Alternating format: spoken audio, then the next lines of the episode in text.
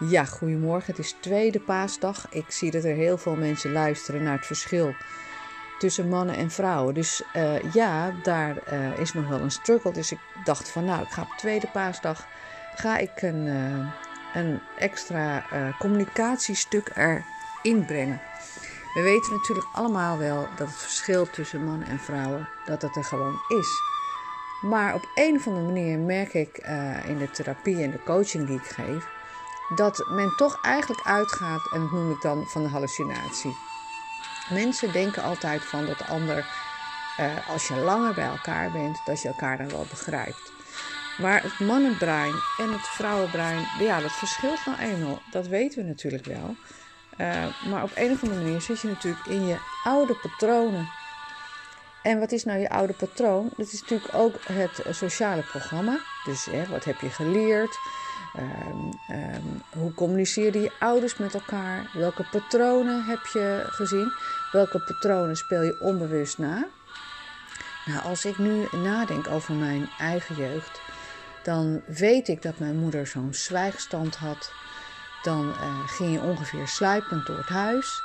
En dan uh, ja, was uh, de vader schuldig. Dat zal dan ook wel, want mijn vader die, die deed nog wel eens wat.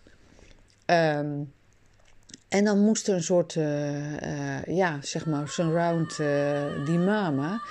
Ja, want die was dan een beetje boos, teleurgesteld, verdrietig.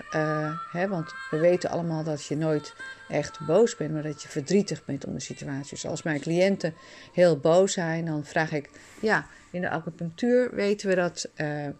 eigenlijk zijn we erachter gekomen dat de long dan eigenlijk belangrijk is, het verdriet daar gaat het om. En mensen zijn over je grenzen gegaan of je bent teleurgesteld in je verwachtingen. Nou, daar heb ik al heel wat uh, dingen over verteld, daar gaan we nu niet op in. Maar wat gebeurt er dan? Dan komt er zo'n soort uh, zwijgscène, dagen. Dus als kind had ik bedacht van nou, dat ga ik nooit doen. Ik ga communiceren. Ik ben natuurlijk ook anders geboren. Uh, ik geloof in de reïncarnatie en heel veel miljoenen mensen met mij. Um, dat acht ik zelf bewezen, maar ik heb dat ook zelf een paar jaar onderzocht. En uh, ja, elke keer als ik met cliënten werk, merk ik ook dat dat uh, onderbewustzijn geeft daar gewoon antwoorden op. Nou, um, dus vanuit zeg maar mijn opinie dacht ik, ja, maar dat ga ik niet doen. Het uh, patroon van mijn ouders heb ik bewust gemaakt. En dat ben ik ook gaan veranderen. Dus ik heb vandaag een post op Insta neergezet en dat ging over veranderingen. Ik mediteer en ik trek dan een kaart. En toen dacht ik, ja, waarom komt deze kaart met Pasen uh, natuurlijk boven water?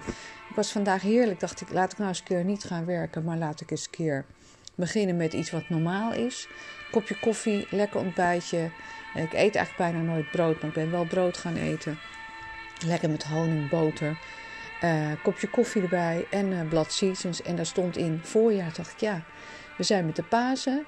Uh, er komen nieuwe bloemen uit, de natuur geeft weer. En dat vind ik zo bijzonder, want Moeder Aarde is er natuurlijk eigenlijk voor ons altijd. De natuur ontpopt zich, het is prachtig om te zien, ook als het regent. En toen dacht ik, nou, laat ik eens kijken wat, er, uh, wat de natuur ons te vertellen heeft. En ja, daar uh, zie je eigenlijk altijd weer een nieuw blad. Daar zie je narcissen en daar heb ik een kaart bij getrokken. En dat klopt altijd. En die kaart ging over verandering. En de verandering gaat, als je ergens bewust van bent, dan kan je het patroon veranderen.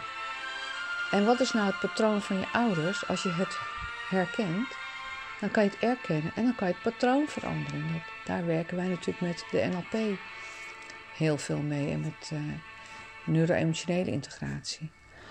Dus welk patroon van mijn ouders? Ja, ik dacht, ik ga niet uh, drie, uh, nou ja, stilzwijgende uh, uh, dagen meemaken. Want dat heeft natuurlijk allemaal geen zin.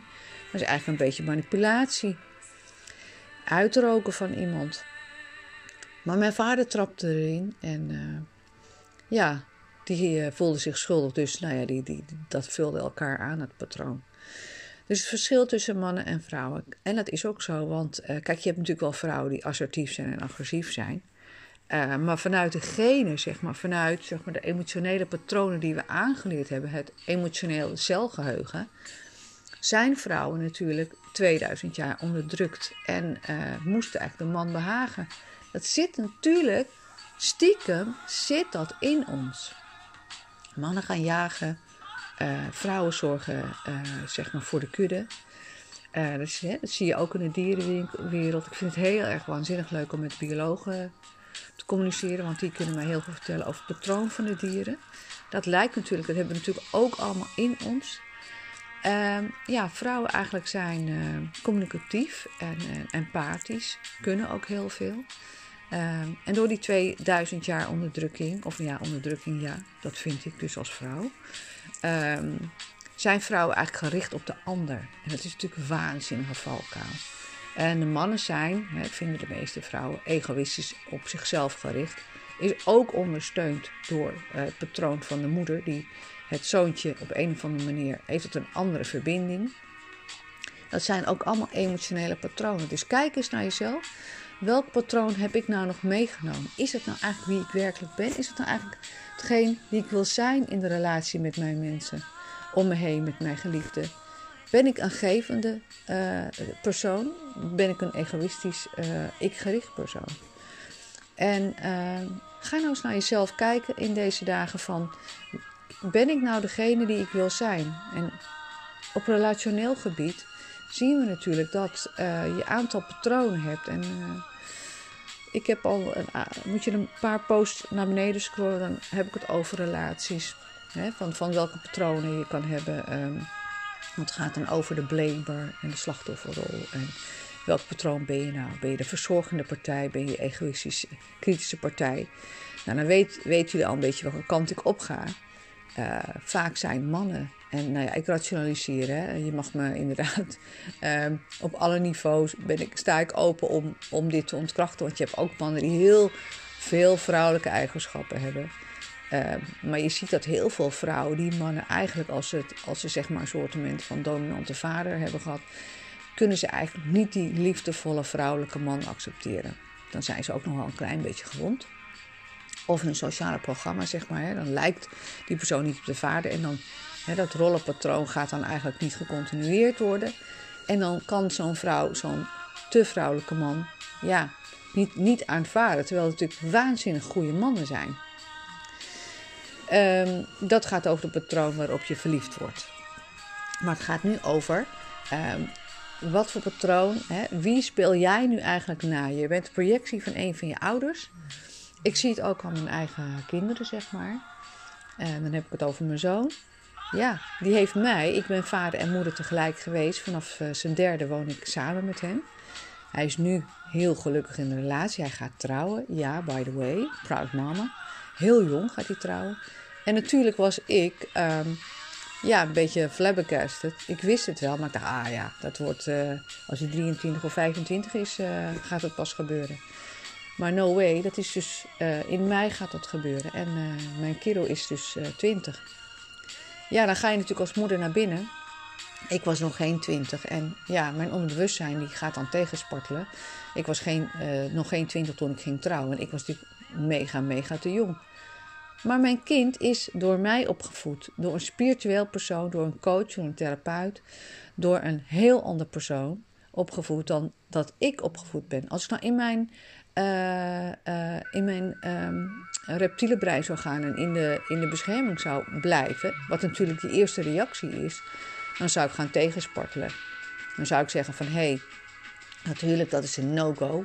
Ik heb natuurlijk niets te melden, want kinderen en, jonge volwassenen van 20 mogen het helemaal zelf beslissen. Dan moet je naar binnen gaan en denken van wat is nou de drive achter mijn gedachten op dit moment? Waarom wil ik dat nou niet? Wat gebeurt er nu? Waarom voel ik mij ongerust over uh, dat mijn zoon gaat trouwen met, met, met iemand waar hij al een tijd gelukkig mee is? Je gaat dan in je reptiele brein, in de bescherming, vechten, vechten voor veiligheid. En ja, dat is natuurlijk eigenlijk, uh, dat, dat, dat, dat moet je ook gaan herkaderen. Want waarom wil je dat? Nou, en zo kan je dus ook in de. In, uh, dan, dan, heb ik dus mijn, dan zou ik dus mijn mannelijke eigenschap, of mijn krachtige, hè, mannelijke, dat vind ik een rotwoord, want ik ben gewoon een krachtige vrouw. Uh, helemaal niet mannelijk. Ik zei vroeger, ik ben mannelijk. No way, ik ben gewoon krachtig. Want het, eigenlijk ga ik dan mijn eigen geslacht zwak maken. Nee, je hebt sterke vrouwen en je hebt afhankelijke vrouwen en je hebt mannen die krachtig zijn en je, hebt vrouw, en je hebt mannen die zacht zijn. Zullen we dat maar gewoon zo noemen? want anders stigmatiseer ik dat ook nog. Dus laten we die verandering uh, verwelkomen. Dat je, dat je eigenlijk niet eigenlijk mannelijke en vrouwelijke eigenschappen. Nee, dat gaat nu tegenwoordig door elkaar heen lopen. Jij mag kiezen wie je bent en kijk eerst hè, tussen herkennen, erkennen en loslaten. Wat wil je nou loslaten? Zodat de communicatie en de liefde steeds beter zal groeien. In geval van ehm, mijn zoon was het natuurlijk, uh, ja, ga ik in mijn kracht of ga ik in de liefde en kijk ik, uh, wat zijn nou de motivaties? Hoe ziet de omgeving eruit? Hoe is mijn zoon? Hoe is, hè, dat is ook NLP. Hoe, uh, hoe is de situatie? Ben ik gedreven door mijn eigen verleden? Of word ik gedreven door echt objectief te kunnen kijken? Nou, daar kan je ook nog wel met andere mensen om je heen praten, communiceren en, en vragen van, goh, wat vind jij er nou van? En dat moeten natuurlijk wel mensen zijn die deze personen kennen, of de situatie kent, of die je vertrouwt. Dat is altijd heel goed, dat geeft ook een heldere blik. Weet dat het universum door vele monden spreekt. Dat is ook een gezegde en dat is ook echt waar. De kosmos laat je echt ook helemaal niet alleen. Uh, dan kan je dus eigenlijk, uh, als je daar een beetje afstand van genomen hebt, kan je daar ook op relationeel niveau kan je vragen en zeggen tegen de ander: Goh, het overvalt me een beetje. Mag ik hierop terugkomen? Dat is natuurlijk ook heel eerlijk. Mensen kunnen natuurlijk niet verwachten dat je ad hoc meteen kan reageren zoals zij dat willen. Maar je kan in de communicatie hè, kan je, uh, rust en ruimte vragen om een, een ander oordeel te kunnen vellen. En zeggen, je kan zeggen van, goh, ik heb het er een beetje moeilijk mee, maar ik moet het even gaan filteren. En dat respecteren mensen ook. En het verschil tussen mannen en vrouwen is heel vaak dat uh, dat, dat het kritische, agressieve type, dat dat geconditioneerd is. Hè? Dus door, door patronen van vele eeuwen. Dat een man reageert vanuit dus die kracht. En die vrouw die gaat. En dat heb ik gelukkig uh, mezelf aangeleerd. Dat ik denk, hé, hey, laat ik maar even in de stilte gaan. Laat ik maar even gaan kijken. En even gaan voelen wat ik hiervan vind. En dat is mijn raad voor jullie Ga nou even die afstand in. Ga eens even doorcommuniceren. Ga eens even voelen. Ga eens daarop mediteren. Ga daar met mensen over praten. En, eh, of, zoek daar wat dingen over op. En kom er dan op terug. Nou, dat is het verschil. In de stilte gaan, maar niet vanuit de broerige stilte. Wat ik kende van die mama. Om maar even ja, te laten zien: wauw, ik ben heel boos op jou. Of ik, ik moet en ik wil en ik kan even niks. Je kan ook vanuit de liefde communiceren. Want Mensen doen natuurlijk niet iets om jou expres pijn te doen. Mensen hebben gewoonten. Mensen hebben uh, hun problemen. Mensen hebben hun gedragingen gestuurd vanuit hun eigen verwachtingen, vanuit hun eigen patronen, vanuit hun eigen verwondingen. Daar kan je natuurlijk wel wat aan doen. Ik zeg meestal: je moet eerst herkennen wat je doet. Dan erkennen wat je doet. En soms kan je het nog niet eens herkennen. Dan krijg je dat natuurlijk wel door van anderen. Maar soms heb je daar ook nog een blokkade op. Dus probeer wel te kijken en te reflecteren. Dus herkennen, erkennen en loslaten hoort natuurlijk ook actie bij. En dat is het belangrijkste. En als mensen, en eh, dat is het eerste tip voor de communicatie van vandaag, als mensen iets tegen je zeggen, probeer ze een goed beeld te geven van wat voor jou te accepteren is. Een goed beeld of een goede communicatiepatroon. Je kan ook zeggen, goh, als jij dingen invult van, oh, en je bent zus of zo. Ja, persoonlijk trigger ik daar ook op. Dan denk ik, ja, dan vind ik mensen heel vaak, ja, sorry dat ik het zeg, dan vind ik het heel dom. Want je weet dat helemaal niet. Je hallucineert, je gaat invullen vanuit je eigen patroon, vanuit je eigen denksysteem. Maar je kan toch niet hallucineren, je kan niks invullen. Je kan alleen vragen, goh, ik zie dat en dat. En uh, waarom doe je dat of waarom zeg je dat? Kan je me dat vertellen? Dan ga je natuurlijk op een hele andere manier communiceren. Dan ga je een hele andere boodschap terugkrijgen. Als je vanuit die veiligheid kan communiceren, hè, niet aanvallende manier. Nou, dat is vaak het verschil tussen man en vrouw, is dat je dus invult. Ik heb inderdaad ook wel eens een nieuw iemand ontmoet en die zei: Oh, uh, dat ik zei, ja, ik wil, die, ik wil daar graag zitten. Dus wat zei die persoon? Oh, je bent dus een beetje autistisch. Dacht ik, wat, uh, hè? Wat doe je? Dus ik had een soort van: Wauw, jij bent dom. Dat was mijn oordeel. Toen dacht ik, nee, laten we gewoon even ervan uit van deze persoon wil invullen. Dat het voor hem veilig is. Misschien heeft hij al meegemaakt dat hij allemaal krankzinnige vrouwen om zich heen had. En dat hij nu meteen wil weten of hij moet gaan of uh, moet blijven. Dus ik heb het gewoon neergelegd. Dus zeg nee joh. En uh, joh, ik vertelde hoe het in elkaar zat. Maar als deze persoon vaker bij me zou zijn en constant die dingen ging poneren, zou ik hem wel een ander patroon aan willen bieden. Van hé, hey, als jij iets voelt, hè, vraag dan, goh, waarom doe je dat? Dus dan moet je eigenlijk iemand het leren om een beetje, dat jij niet de hele tijd getriggerd blijft. Je kan elke trigger weggaan, maar ik vind mensen om me heen die de hele tijd maar dingen neerleggen. Ja, uh, ik vind dat een beetje.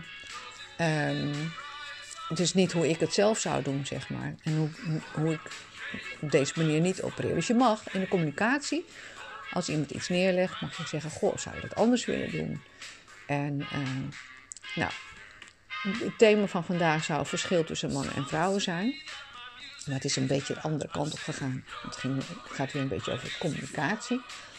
Um, maar het verschil is inderdaad een stukje uh, communicatie.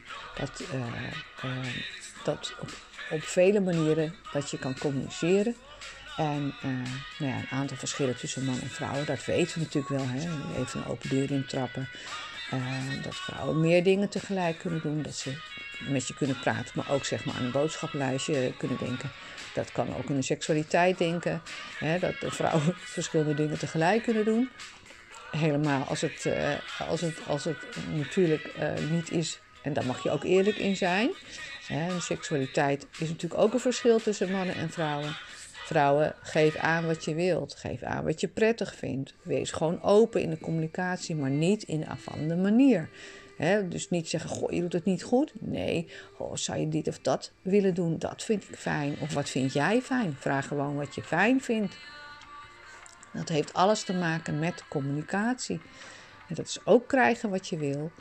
Um, mannen sensen dat. Als mannen uh, sensen dat een vrouw niet actief, niet actief is in de seksualiteit. Dan gaat hij zich uh, op een of andere manier wil hij zich veilig voelen. Dus dan gaat hij een soort van beschuldigen. Of, of, of hij voelt zich niet lekker. Of hij gaat nog extra zijn best doen. Maar het gaat in ieder geval niet zo lekker meer. Ja, uh, er komen allerlei gedragingen uit. En uh, de oplossing is dat je samen lekker op onderzoek gaat. Dat je samen zegt van, goh, nee, helemaal als je een nieuwe partner hebt. Vraag wat de ander lekker vindt, hoe jij het fijn vindt. Ga daar eens eerst over praten.